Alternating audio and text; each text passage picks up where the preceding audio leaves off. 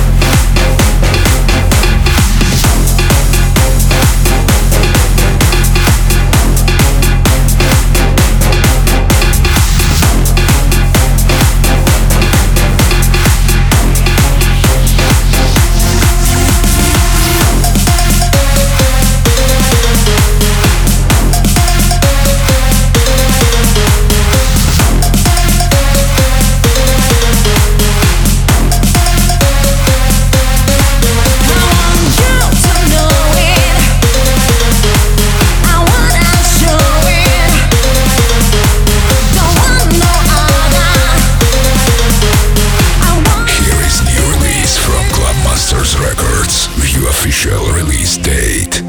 I got a feeling for you, baby. It's like the